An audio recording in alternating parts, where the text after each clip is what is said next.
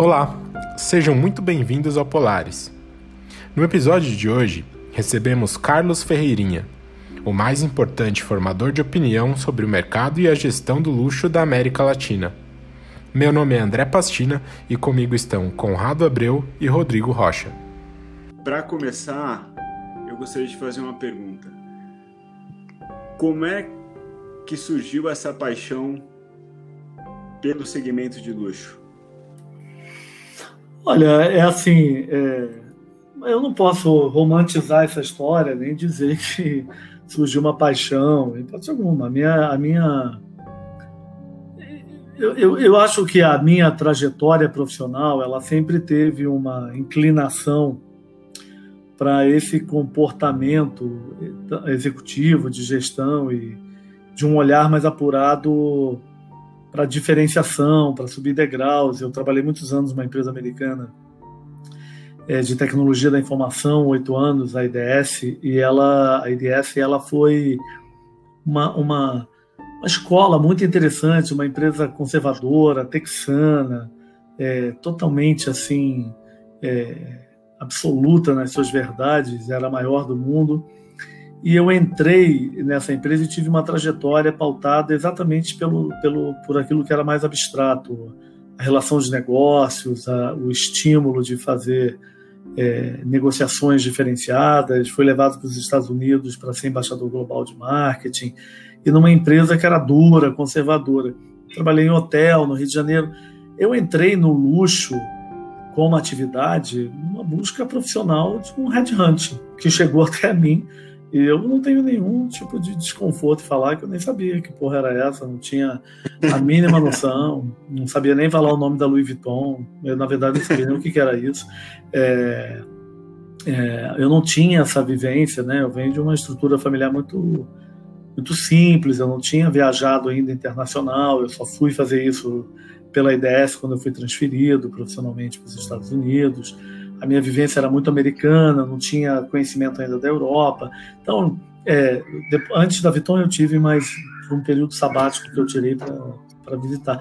Então, a minha, a minha eu não posso dizer que, que, que, que, foi uma, uma coisa de amor à primeira vista, etc. Não foi, não. A minha história no, na Viton, inclusive, na gestão do luxo, né, porque eu cuidava da região da América Latina, foi muito dura, foi muito penosa, foi muito foi muito sacrificante, porque era uma região do mundo que não era prioridade para ninguém. Então, eu tive que tirar as coisas meio na unha, assim. Mas é, é então a minha história do Lúcio é uma história totalmente profissional, assim, é uma história de, de, de, olhar depurado profissional, que foi virando uma especialização, que foi virando uma inquietação, uma investigação. Mas a paixão ela é profissional, mas não é especificamente do luxo, assim. Ela é uma paixão profissional. Ferinha, é, qual que é a definição de luxo ou a sua definição é, de luxo? E emendando já essa pergunta, né, no que consiste o mercado de luxo? Não, essa é, essa é na verdade, a pergunta é, mais importante assim da atividade. Tem, tem algumas coisas que eu sempre gosto de dizer. O luxo não é indústria. E como não é indústria, não é regulado, não é regulamentado, não é legislado diferente quando a gente fala que a indústria hospitalar, a indústria de laboratórios, a indústria de uh, montadoras. Você tem requisitos né, para que você seja é, certificado ou fazer parte da, das associações mundiais é, de montadoras de carros, dos grupos de laboratórios. O luxo ele é uma ele é uma atuação mercadológica pautada no nicho, mas ele não é uma indústria ele é, ele é transversal, né? Então você tem atividades do luxo que pode ser de uma caneta um avião, a um helicóptero, a um, a um serviço hospitalar diferenciado, a uma clínica de laboratório diferenciado ou a venda de um, de um chocolate. Então, é, é, ele, na verdade, ele é uma... Se eu, se eu não olhasse pelo viés da gestão, é como se fosse quase um selo de diferenciação. E eu olhando para esse lado, é, a minha cabeça ela só pensa o luxo de forma estratégica. Eu não tenho nenhuma visão minha construtiva pelo viés subjetivo. é, o que, que é luxo para mim, o que, que eu faço com meu dinheiro, isso daí para mim não quer dizer absolutamente nada. Então, a minha visão é uma visão sempre muito, muito profissional, de inteligência estratégica. Dessa forma, a forma que eu, nesses últimos 30 anos, trabalho, são 28 anos trabalhando com a inteligência desse negócio, dessa gestão do luxo, é o estado da arte da excelência, o estado da arte do excepcional. É quando você se depara com marcas que dialogam com seus produtos e serviços num patamar absolutamente da, do extraordinário. E aí você tem uma série de elementos que vão compondo isso, elemento de escassez, artesania, matéria-prima, você tem uma série de coisas aí que vão compondo. Então essa essa essa classificação, digamos assim, de quem é ou de quem pode ser luxo, isso não existe, ninguém no mundo pode fazer isso. O que existe é um, é um senso comum, principalmente tendo essas marcas icônicas em diversos segmentos que ultrapassaram séculos de existência e acabaram meio que criando assim uma, uma visão muito clara do que é chegar naquele patamar. Então, é, eu trabalho com esse luxo pautado na possibilidade de produtos e serviços alcançarem esse patamar do extraordinário, do único, do especial, do, do absolutamente exclusivo e etc. Legal. É, bom, minha, a minha pergunta provavelmente é, você já até respondeu um pouco, mas como você enxerga a importância desse nicho na cadeia de consumo, é, ou papel que o, esse nicho pode exercer no cenário né, de, de consumo geral? Não, na verdade eu acho até que essa é uma, é uma bela de uma reflexão, assim. É, primeiro, Primeiro, ela é uma atividade, ela é uma atividade de negócio, geradora de riqueza, geradora de recolhimento de impostos. Ela, primeiro, mais importante de tudo, ela é uma atividade, ela é uma atividade econômica igual a outros, né? Eu, eu, eu tenho uma eu tenho uma característica muito clara de definição minha profissional. Eu não encastelo o luxo, não boto em cima de nenhum tipo de patamar meio sacro-santo, onde as pessoas ficam meio que adorando, meio não, são, são marcas que estão ali no dia a dia trabalhando, da mesma forma que alguém está trabalhando vendendo sorvete, outros estão vendendo chinelo. Essa é uma atividade que trabalha nesse patamar. Então, olhando é, nesse aspecto, eu vejo duas premissas aí que podem ser é, tidas para uma reflexão. A primeira delas é que, como essa é uma atividade de, de nicho e é uma atividade que alcança exatamente esse patamar de muita. É, singularidade naquilo que entrega, isso acaba sendo uma escola, da forma que eu, que eu levo, é uma escola de gestão que pode ser usado como um farol de direcionamento, uma inspiração para qualquer segmento de atividade.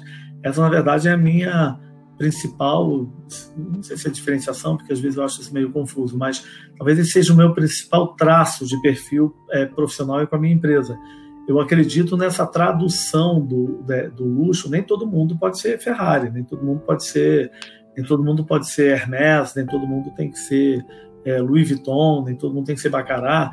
E, e não é para ser mesmo. Isso é uma atividade de nicho. O, o, o, mundo, a dinâmica mercadológica não é feita de, de nicho, é feita de, de democratização, de volume. É, é, o mercado, a economia é feita dessa forma. Então, uma vez que isso alcança esse patamar, é, são todos os segmentos de atividade que podem se inspirar por essa, por essa é, capacidade única dessas marcas de transformar o especial em raro. Então, eu vou dizer para vocês que alguns anos atrás, numa reunião governo de Lula e Dilma, etc., numa reunião grande com o Ministério é, Econômico, Planejamento, eu dizia para eles: se a gente conseguir entender que uma marca como a Louis Vuitton, que é uma marca de 160, na época, 162 anos de existência, 160 anos de existência, transforma um pedaço de uma lona em bolsas que custam 50 mil reais, com fila de espera, a gente vai conseguir entender claramente que, o que, que é um exercício de agregação, de diferenciação, o que, que é verdadeiramente um exercício de você transformar o simples em especial. Então você imagina economicamente o que está por trás dessas empresas em termos de margem de contribuição, impacto no resultado final. Quando você olha lá o DRE, é absolutamente surreal o que tem nas marcas de luxo. Né? Existem produtos com margem de 80%, margem de 70%. É, Para o mercado, da grande maior parte, isso é um surrealismo abstrato. Então eu vejo que, primeiro, essa é uma atividade que consegue exercer um papel importante, que pode ser interessante, importante, inspirador, para essa formatação da busca de algo a mais, de subir o degrau. Né? Eu digo para qualquer empresa, né? eu faço consultoria para Cacau Show, para Boticário, que são empresas populares, e não pode ser de luxo, nem de longe, senão vai quebrar o modelo de negócio delas. Mas não quer dizer que elas não podem elevar o sarrafo um pouco, né? subir a barra, subir alguns degraus, no conceito de loja, na embalagem, no atendimento, etc. Então, eu vou usando dessa forma. O outro ponto é que, como essa atividade trabalha nesse grau de, de eloquência, né, de excepcionalidade, ela é uma atividade que tem um papel de, de desenvolvimento do capital humano de forma absolutamente brutal. Você desenvolve profissionais a serem exímios em relacionamento com o cliente, em serem exímios contadores de histórias, atendentes singulares na conexão. É claro que tem uma série de empresas, outras mais, outras menos, mas de uma forma geral, entanto, em como conceituação, é, você tem um apuro de olhar, uma obsessão de detalhes, um grau de exigência consigo mesmo, é, quando você se envereda por isso, é que é quase beira neurose. Eu sou um indivíduo quase neurótico por qualquer tipo de, de coisa que não está fora da minha, da minha análise de conformidade. Isso é uma escola que foi, me, que foi me apurando cada vez mais. Então eu olho por essas perspectivas de, de, de possibilidades do que pode gerar de inferência. E, e, e Verinha, é muito interessante o que você falou, principalmente da questão da, de neurose, né? Porque quando você vê é, vários segmentos, principalmente na questão de serviço. Então, hoje, quando você vê o, uma questão de, de, competição, né? Você a expectativa que você tem com a Amazon é a mesma expectativa que você tem, por exemplo, com o plano de saúde, né? A questão de, de nível de nível Exatamente. De, de, de serviço. Então, Exatamente. na verdade, quando você fala assim de luxo que existia antes no, no, nicho, como você falou, acabou democratizando de uma certa forma que quase todas as empresas agora compete uma, uma contra a outra, né? E, e, e cada vez mais se, se diferenciar, né? E aí é, é uma pergunta para você, se, principalmente para os ouvintes, se a se eu estou querendo criar hoje uma empresa é, de luxo, quais seriam as três dicas que você colocaria logo de cara para essa essa pessoa? Cara, eu vou te dizer assim, na verdade, é, essa sua pergunta é a pergunta que me percorre enquanto empresário empreendedor com a MCF há 19 anos. É, são, essa é uma aventura em diversas regiões do Brasil e algumas outras também, mas é, eu, na verdade, isso para mim é muito claro. Assim. O primeiro deles é uma, uma capacidade única de não abrir concessões. Eu falo isso continuamente assim para aqueles que têm vontade de, de empreender nessa direção. Isso é uma atividade que é inegociável, a qualidade é inegociável, o nível de entrega é inegociável esse patamar da excelência. É por isso que a, maior, a cada 10 empresários que chegam para mim com essas vontades, um fica. Porque é, o conceito do empreendedorismo, principalmente numa cultura brasileira muito imediatista, e é por isso que essa é uma das razões também que o Brasil e alguns outros países, principalmente os países latino-americanos, têm muita dificuldade de competir globalmente com marcas de luxo, porque nós somos uma cultura de, de abrir concessões, de fazer de qualquer maneira para rapidamente ganhar espaço de mercado, é, depois eu melhoro o produto, depois eu dou uma melhoradinha no serviço. É, na, nessa atividade não tem condição, é inegociável. Então, o primeiro ponto, você precisa estar verdadeiramente disposto a, a percorrer esse caminho de uma obsessão. O segundo ponto é, é você entender, e isso também é muito difícil para as culturas latinas, entender verdadeiramente o que, que é uma visão construtiva de longo prazo. Não existe, é, ao longo desses muitos anos, são muitas as minhas conversas com empresários, empreendedores que dizem, Ferrinha, estou super preparado, eu tenho super dinheiro, mas assim, queria uma coisa que desse resultado imediato, que eu recuperasse o capital e o investimento o mais rápido possível. Isso não tem. A atividade do luxo ela trabalha com longo prazo, até você educar o consumidor nesse patamar de preço, até você conseguir organizar cadeia né, produtiva, seja onde for, alcançar esse nível de excelência, o dinheiro de upfront é muito alto. Né? Isso eu falo sempre, né, gente? Não, é custa, né? Alcançar esse patamar custa, tem um valor né, alcançar o um nível de matéria-prima, alcançar o um nível de profissional com treinamento excessivo para impactar lá no serviço diferenciado da hotelaria, do, do hospital e etc. Tem um custo isso, né? Você tem um custo constante. Então, vocês terem uma noção, na minha época de Louis Vuitton, estou falando de 25, 26 anos atrás, nos meus trabalhos de América Latina, eu chegava a fazer modelos de business plan em mercados como Colômbia, Argentina, Peru, porra, que difícil, né? Mercados que você imagina, se hoje já é difícil, imagina 30 anos atrás, o que era desenvolver esses mercados. Eu fazia business plan com um retorno de payback de 10 anos, de 8 anos. Isso é uma loucura. Né? Se você falar isso dentro de um conceito, se você falar para uma empresa, é por isso também que são muito poucos os empresários no Brasil que tem essa inclinação de investimento em marcas de luxo, eles aqui como os investidores locais. Porque quando você chega para um indivíduo desse, fala o seguinte, deixa eu falar uma coisa para você. Se você, você, quer ser Hermes, a Hermes não trabalha assim, mas eu estou usando aqui uma metáfora, uma analogia, na verdade. Você quer, você quer ser operador da Hermes no Brasil? Tá ótimo. Uma loja, somente uma, tá? Não estou falando da, da, da, rede de loja. Uma loja da Hermes, o custo dela oscila entre 18 a 22 milhões para você montar a loja. O indivíduo, com, o indivíduo com essa capacidade financeira, se ele não for um exercício verdadeiro e genuíno de olhar no longo prazo, ele pega esse dinheiro e bota em qualquer outro tipo de, de mercado dos capitais, porque ele vai ter um retorno infinitamente mais apurado.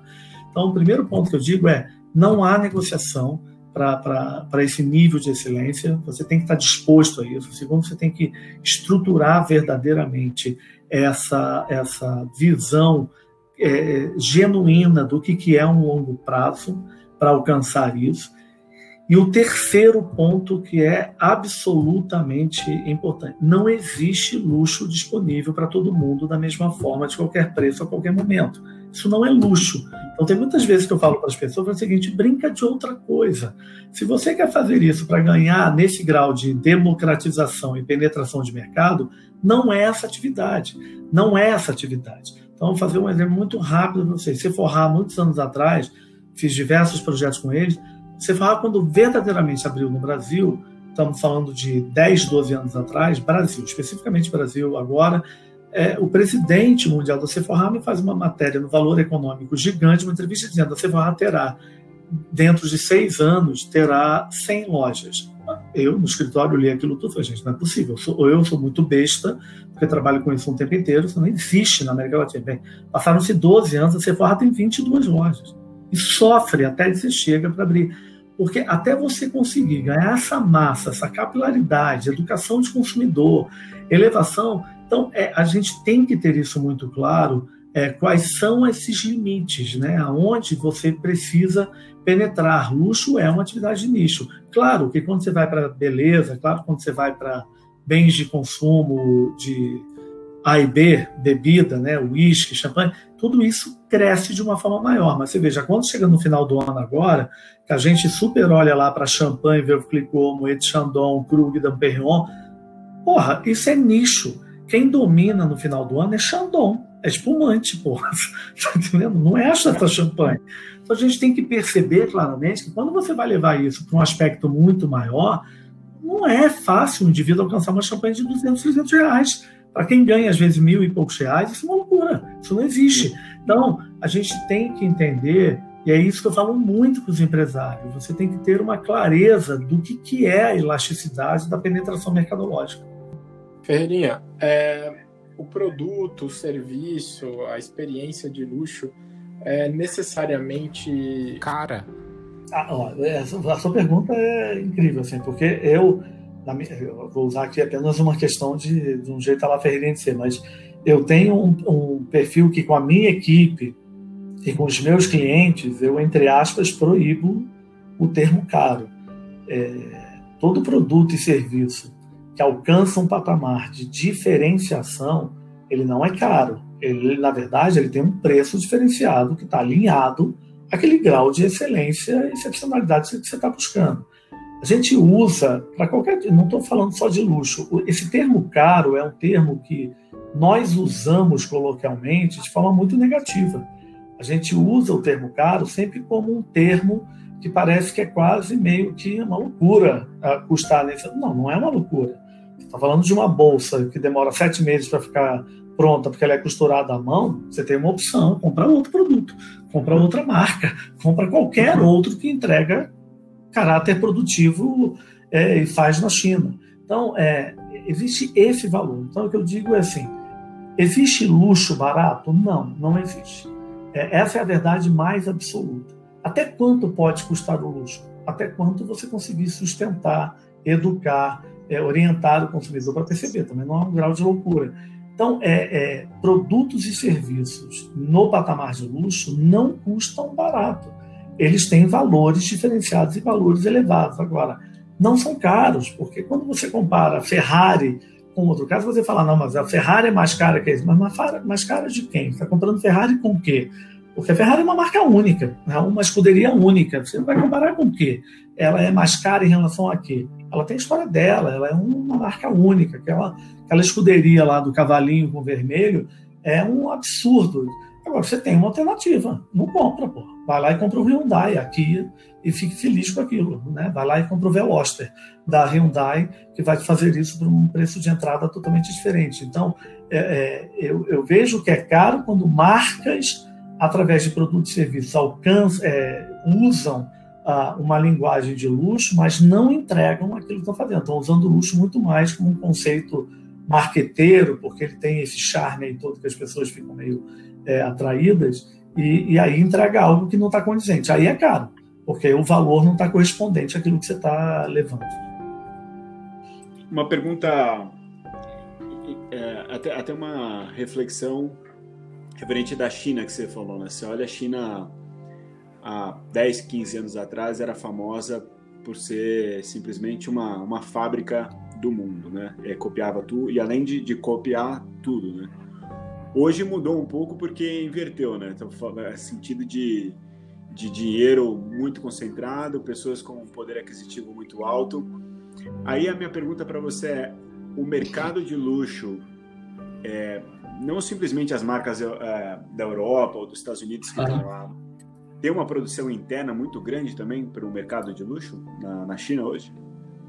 Não, não, não, não pode ser alguma. Isso é uma isso é uma fantasia e um folclore que é perpetuado de uma forma geral é, e que não é verdade. Então, se a gente pegar assim, uma empresa como Louis Vuitton, que é a maior marca de luxo do mundo, é, ela é 100% dona da sua produção, é na França.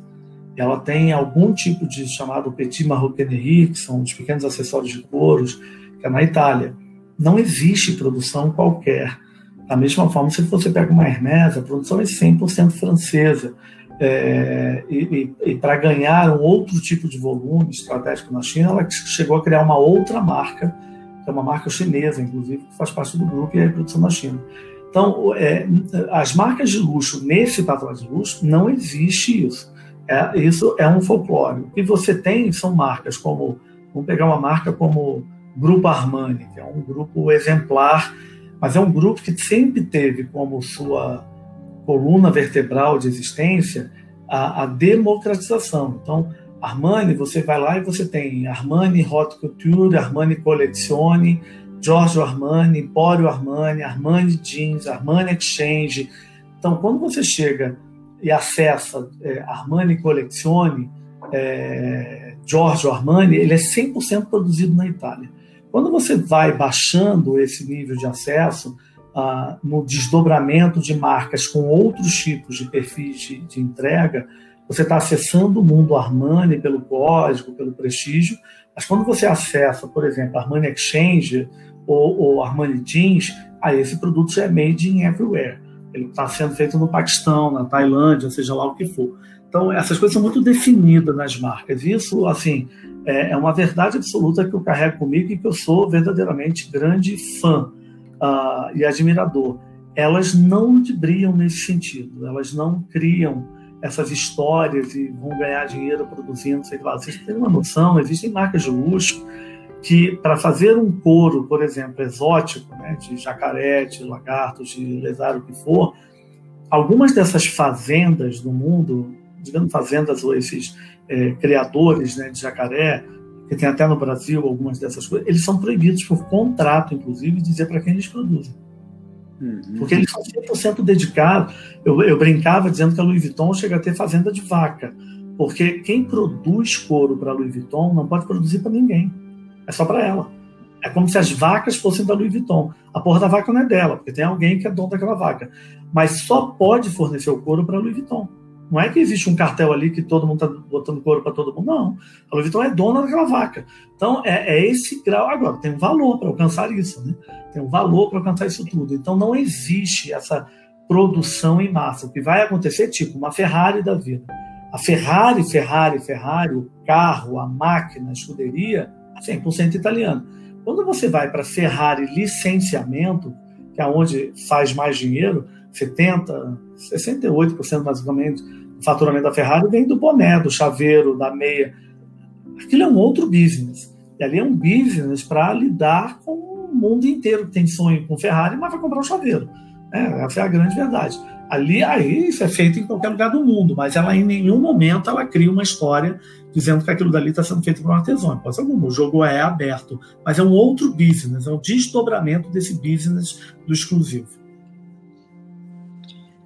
Legal. Ferreirinha, passando um pouco para essa questão de posicionamento e valor, é, como você acha que a pandemia pode ter ou não alterado aí o posicionamento mesmo dessas marcas? E aqui eu estou falando das marcas mais tradicionais mesmo desse segmento na pandemia, né? Você, acha que mudou é, até como a maneira que elas estão se vendendo ou contribuindo para essa situação no momento?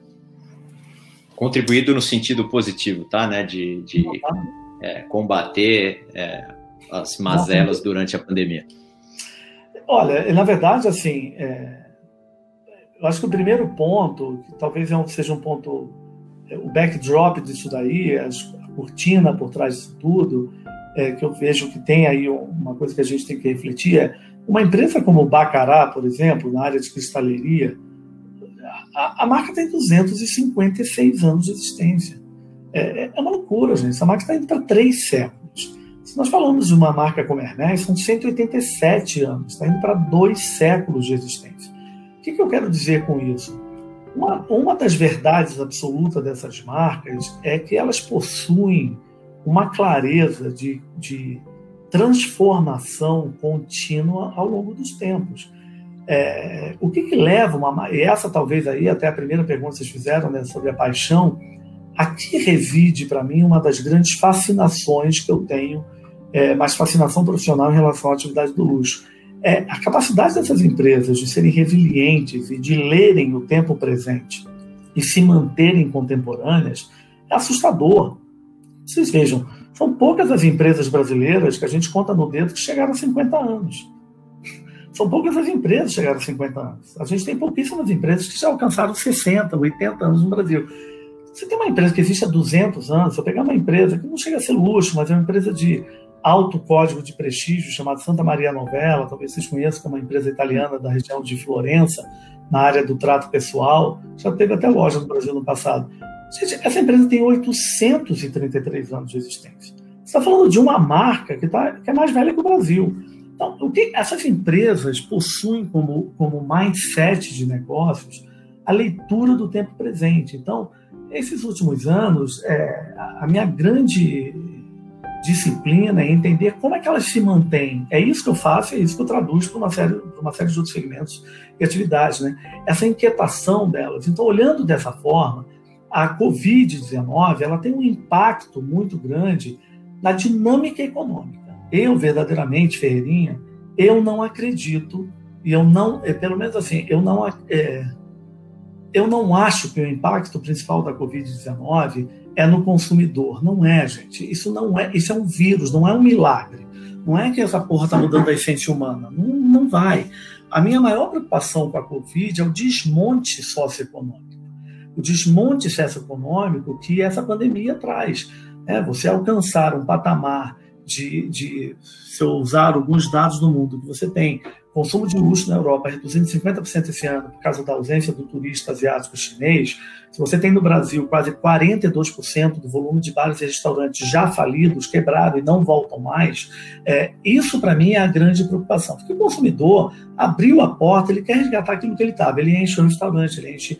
A... E a gente não pode olhar com as nossas cabeças de privilégios, não, porque as nossas cabeças são nicho, a gente vive uma bolha no dia a dia. A maior parte das pessoas não vivem isso, não tem esse grau de maturação, nem tem grau de educação. E aí, olhando para isso, durante essa pandemia, eu posso compartilhar com vocês aqui as explosões de consumo que teve na alta renda. Explosões. Tem marcas que cresceram 200%, 300%, vendendo é, no WhatsApp, vendendo no, no, no e-commerce, ou vendendo, seja lá o que for. Então, a minha preocupação é menos com o consumidor.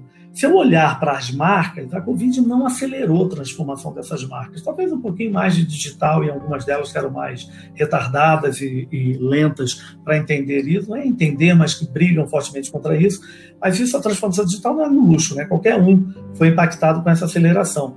Mas enquanto elas, enquanto tradutoras do tempo presente, cara, vou falar, são anos e anos atrás que uma Louis Vuitton da vida já tinha trazido pop art, foi a primeira empresa do mundo a trazer artistas para se enfiar dentro dos seus produtos, streetwear, é, criador de boné, criador de tênis. Então, essas marcas são marcas muito de, de ponta, né? Quando elas são de nicho, elas são mais rápidas, decifram códigos muito mais rapidamente e acabam criando essa, essa, esse desdobramento mercadológico. Agora, nessa pandemia, algo verdadeiramente brilhantemente aconteceu. E eu aqui não tenho nenhum tipo de romantismo, não. Tem que fazer isso mesmo, porque os resultados dessas empresas é uma loucura, né? Você imagina, o dono da LVMH é a maior fortuna da Europa. Então, é. e, e, se tornou um bilionário vendendo um produto que ninguém precisa. Essa é a grande verdade, né? Isso não é uma atividade fim, gente. Não, não é laranja, não é café, não é minério, é, não é saúde, é, é seja lá o que for, né? São produtos e serviços que ninguém precisa, essa é a verdade. É a maior fortuna hoje isolada da Europa. Nessa pandemia, eu vou dizer para vocês o seguinte: o que eu vi nessas empresas foi uma coisa assustadora.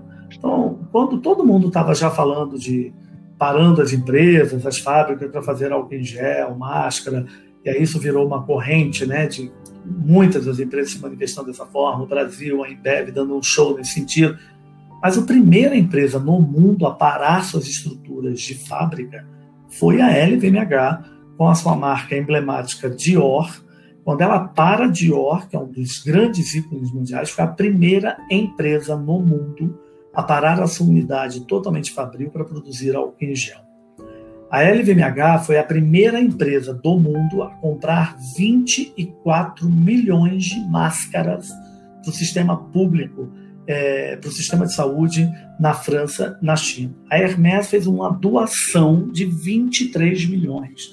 É, o que essas empresas fizeram, volto a dizer, nada disso me emociona, não, porque é, esse é o momento do give back, é o momento da responsabilidade, é o momento de mostrar para que, que você existe, para que, que você veio também, uma vez que você teve aí rios e rios de ganhos é, em cima disso. Agora, é, e o trato com o funcionário. Vou dizer uma coisa para vocês, eu recebi recebi não. É, a Fendi, por exemplo, eu posso usar trocentos mil exemplos, mas um exemplo agora que para mim é bem marcante. A Fendi, ela mandou para casa de todos os funcionários da marca Fendi no mundo, e aqui eu estou falando de lojas, eu estou falando de escritório, ela mandou para a casa de todos os funcionários um kit da Covid com máscaras, álcool em gel, proteção e um manual. Mas ela mandou isso da Itália despachando endereço a endereço de todos os funcionários do mundo. Não é que ela mandou para o escritório do Brasil, para o Brasil mandar para os escritórios, para a casa das pessoas. Não, ela mandou diretamente para a casa de todo mundo para que esse produto, para que esse envio não ficasse circulando. Então, é, a, o grupo Esteloder, por exemplo, quando já o Brasil estava na flexibilização na primeira fase, abrindo as lojas, os shoppings voltaram, o grupo Esteloder proibiu as operações do Brasil voltar. Você sabe o que é isso? Virar para um presidente de uma operação do Brasil foi o seguinte: não vai voltar ninguém. Não vai voltar ninguém, porque o Brasil apresentava taxas ainda altas, o mundo inteiro olhando para o Brasil, achando que isso daqui era o covil das cobras. O grupo se posicionou internacionalmente dizendo: no Brasil ninguém volta a trabalhar. Em nenhuma loja. Mandou um comunicado para os shoppings dizendo: e não cobrem, porque a gente tem como prioridade proteger a vida dos funcionários, quanto a gente não sentir como é que vai sair essa dinâmica no mercado brasileiro. Então, é, é, essas marcas reagiram numa velocidade e num grau de humanidade com o seu grupo de funcionários. E, e, e, e, no comprometimento da responsabilidade social de forma brilhante. Aqui sim tem um belíssimo de um trabalho que serve como uma profunda reflexão. E, e, Ferreirinha, só um gancho no que você falou, assim, uma reflexão aqui, né, que eu estou pensando. Essas marcas, na verdade, elas já passaram por muitas coisas, né? Estamos falando de passar por duas guerras mundiais, Exatamente. outras guerras, outras pandemias, né? Não, não que diminuindo essa ou não, mas passaram outras coisas. Então, ela, ela, elas possuem uma experiência para poder realmente levantar e se mover muito rápido, porque elas já passaram isso, né? Exatamente isso. E outra é, coisa. É, a capacidade de resiliência delas é, é, impressionante. Isso é talvez a minha a mais importante inquietação ao longo de quase 30 anos aí dedicados a isso.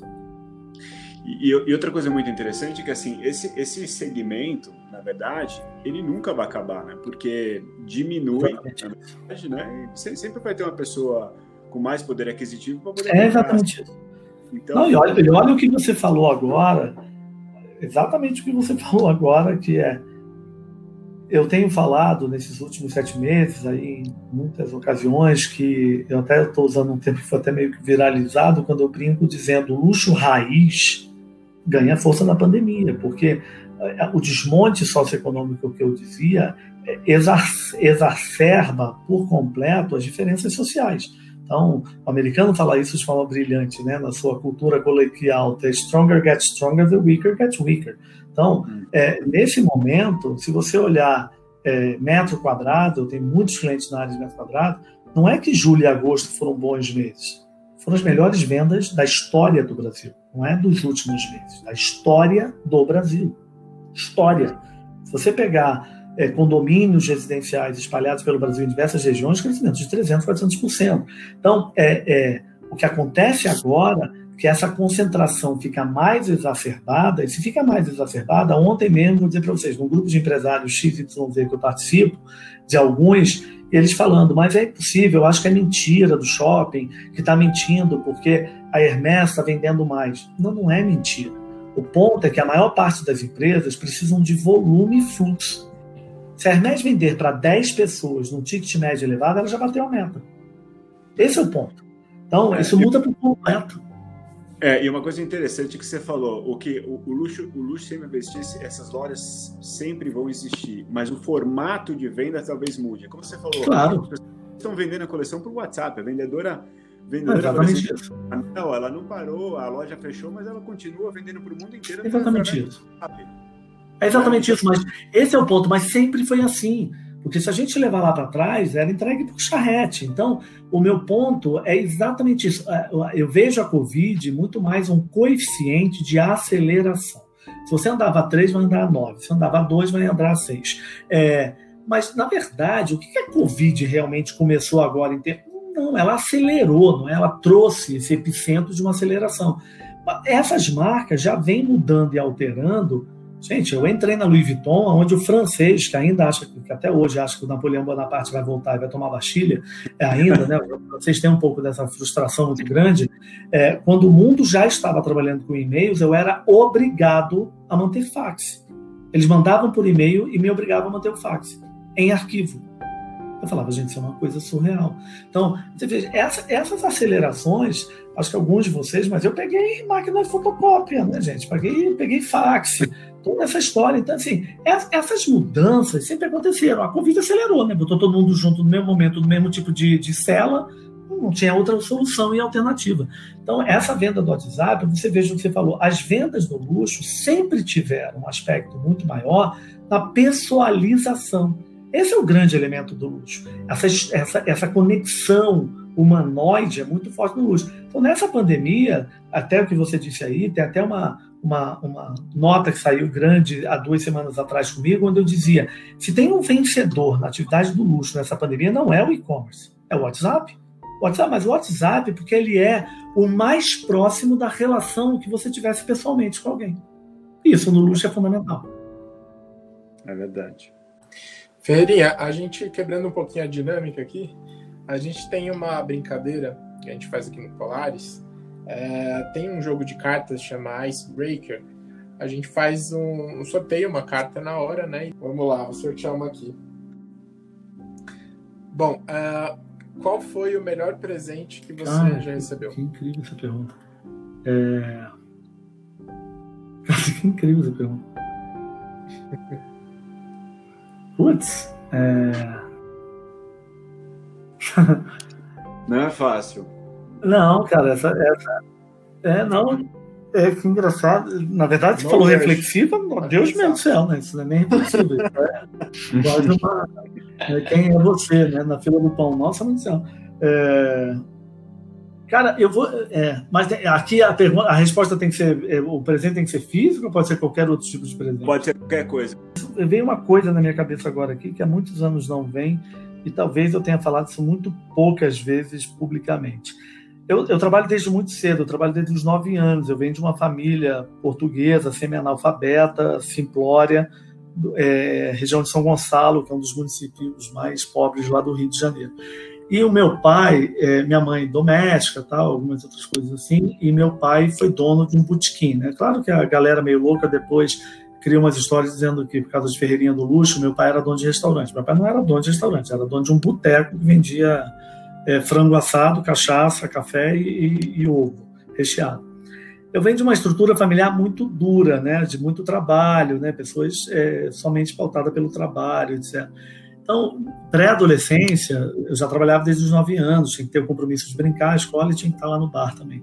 E na pré-adolescência, é, eu tirava dinheiro do caixa do meu pai. não sei nem se era pré-adolescência, sei lá, uns 10, 11 anos talvez eu tirava dinheiro do caixa para comprar revistinhas, comprar algumas coisas assim. E a, a, minha estrutura familiar era uma estrutura de muita rigidez, assim, não era de diálogo. Então, assim, ganhei muito, essas coisas todas nível. E meu pai me viu tirando é, dinheiro desse caixa. E essa é a coisa talvez mais marcante na minha vida e talvez o maior presente que eu tive na minha vida. Que isso, na verdade, eu acho que isso determinou quem eu sou e me definiu como homem, me definiu como tudo, assim, em termos de valores. É, tudo, meus pais, era bater, né? Bater, bater, bater.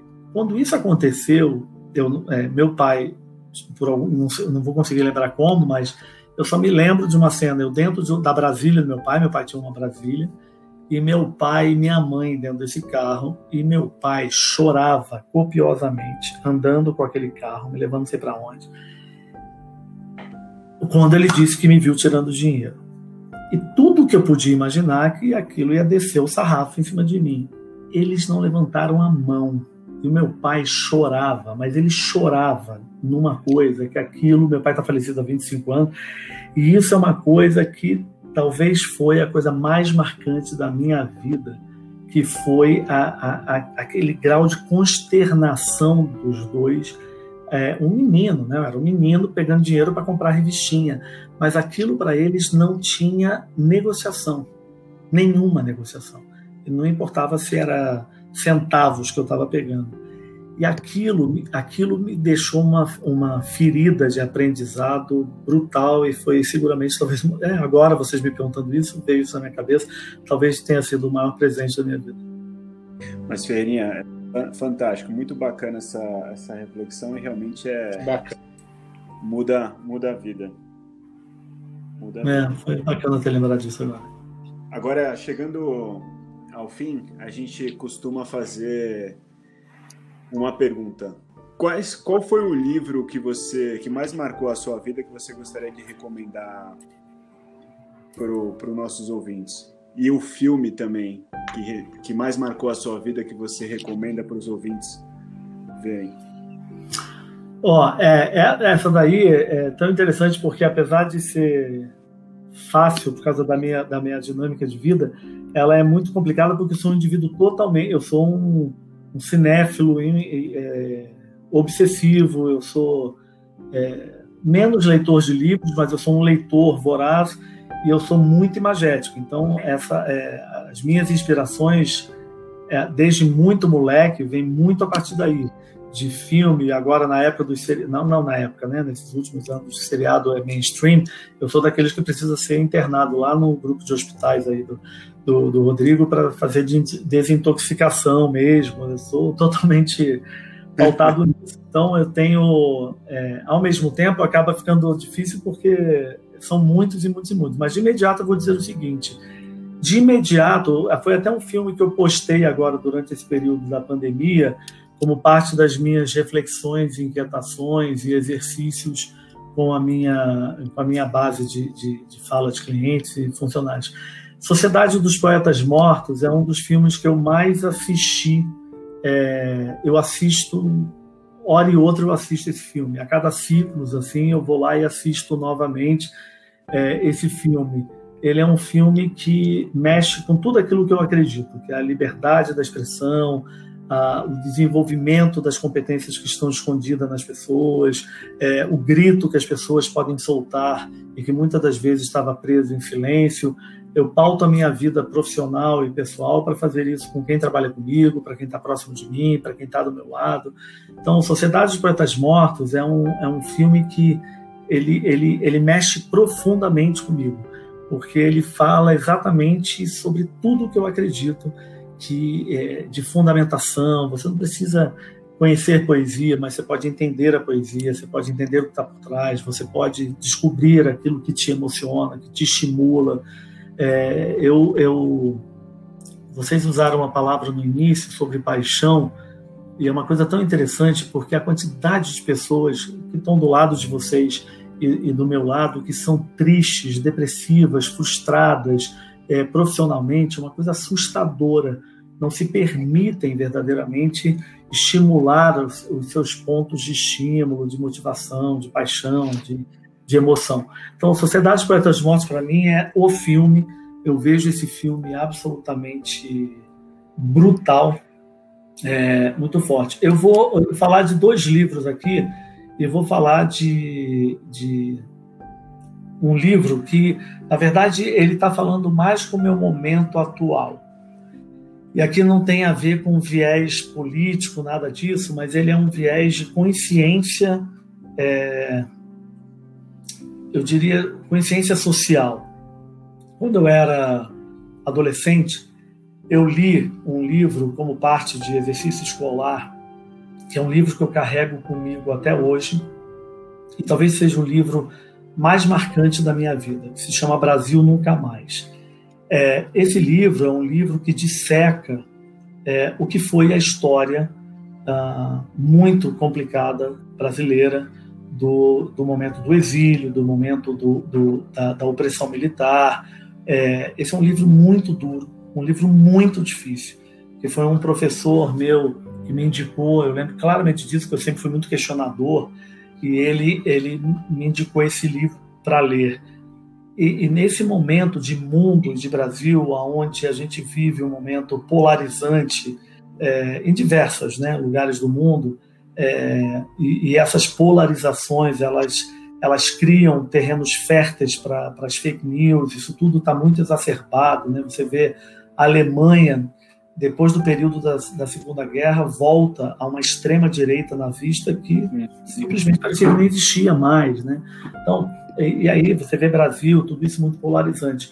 E, e, e essas polarizações, elas tendem a, a, a nós é, entrarmos num período de negativismo. É quando a gente começa a olhar para trás e achar que aquela parte da história, na verdade, não foi tanto assim. É, e isso é muito arriscado, porque eu falo que a gente só constrói quem nós somos amanhã se a gente entender quem nós somos hoje, mas a gente entender de onde a gente veio. Né? Esse, o nosso passado, as figurinhas que estão no nosso álbum, elas são fundamentais para registrar de onde a gente veio, né? quem somos nós, né? quais são os meus valores. E, e, esse livro é um livro que tem sido muito importante para mim nesse momento, outra vez, não pelo fato em si apenas de exílio, de militar, etc., mas para deixar claro quem nós somos é, aonde é que estão as nossas dores, aonde é que estão. Eu participei de um painel hoje muito importante, chamado de um evento é, grandioso, feito pela ONU, onde eu fui um dos keynote speakers de um dos painéis, um, é, que foi um evento chamado Afro Presente, somente sobre a cultura negra. E eu fui falar exatamente sobre as marcas de luxo, como é que elas estão lidando com essa, com essa situação toda. E eu ouvi de um dos grandes pensadores negros dizendo: é, é, cada negro leva, na verdade, uma história de um, de um flagelo que acompanha toda a existência da raça. Eles não estão levando apenas aquilo que eles são hoje, eles levam todo um negacionismo que aconteceu e que acontece verdadeiramente a vida inteira. Então, Brasil Nunca Mais, definitivamente, é um livro muito importante. Agora eu vou falar de um outro livro besta, e é um livro besta no sentido porque ele não tem nenhum tipo de cunho filosófico, e é um livro também, eu não quero usar nenhum livro do momento, porque os livros do momento eu posso falar de 10, 15, 20, 50 livros do momento, mas é, eu não vou falar também do meu livro, né? mas eu vou, eu vou falar de um livro chamado Poliana.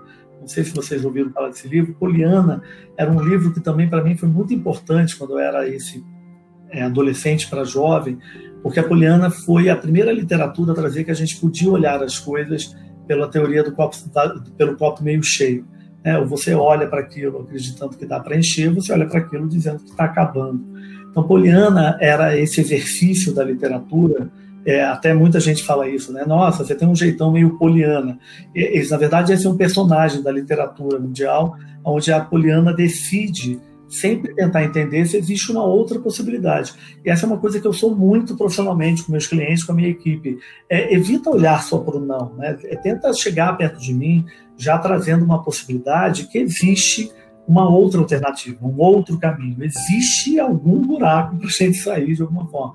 E eu, eu trago isso muito desse livro chamado Poliana, que é esse personagem, que é esse Poliana quer dizer um termo meio naive, né, meio ingênuo, que, que prefere acreditar que diante de um muro você pode subir, você pode cavar, você pode perfurar, do que apenas ficar estático durante o muro.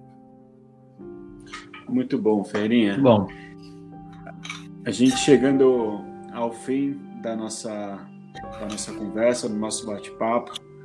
Foi um bate-papo muito gostoso, uma aula, é, como sempre, né? Estar com você é uma aula.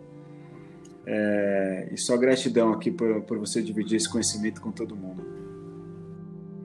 Eu que agradeço a vocês. Na verdade, fiquei honrado, privilegiado, ainda mais aí depois que eu recebi esse contato do Rodrigo, depois de muitos anos, uma das melhores coisas que a gente pode levar na nossa vida é se a gente em algum momento deixou registrado algum traço seu que alguém vai lembrar lá na frente. Então eu fiquei muito feliz e agradeço muito a vocês três aí por essa chance.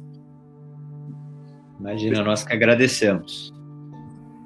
Obrigado, Ferreirinha. Muito obrigado. bom, Ferreirinha. Muito um abraço, obrigado, obrigado gente. Tchau, tchau. Até logo.